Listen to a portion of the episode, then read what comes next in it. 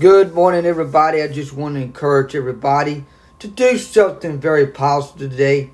Mindset today. Go out and do something for you. You you are the person individual to be you.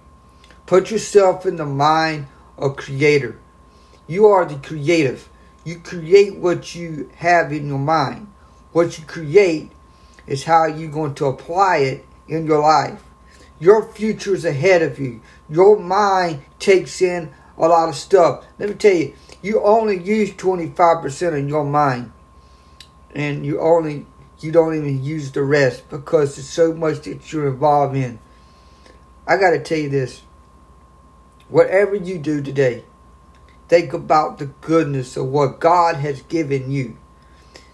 God has given you life. God's given you a blessing in your life. God's given you favor, but the favor don't stop there. God already gave you the favors, grace. And grace was his life on the cross and the blood and the resurrection. He's got every key to open your door right now. Opportunities can be forced right now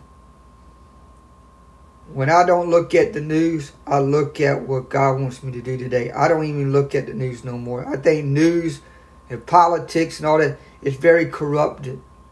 Be careful of who you listen to. Be careful what news media you listen to. Be careful out there, folks. Whatever you listen to, you better be careful what you put your mind into. Because your mind can be corrupted or pure. Leave a clean mindset and quit.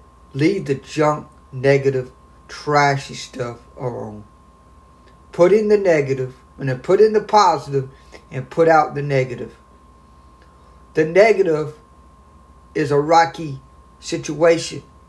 There's a lot of people that I deal with that has problems. And you know what? The best thing you could ever do within your problem is to take a shift with the problem and put the problem with the solution.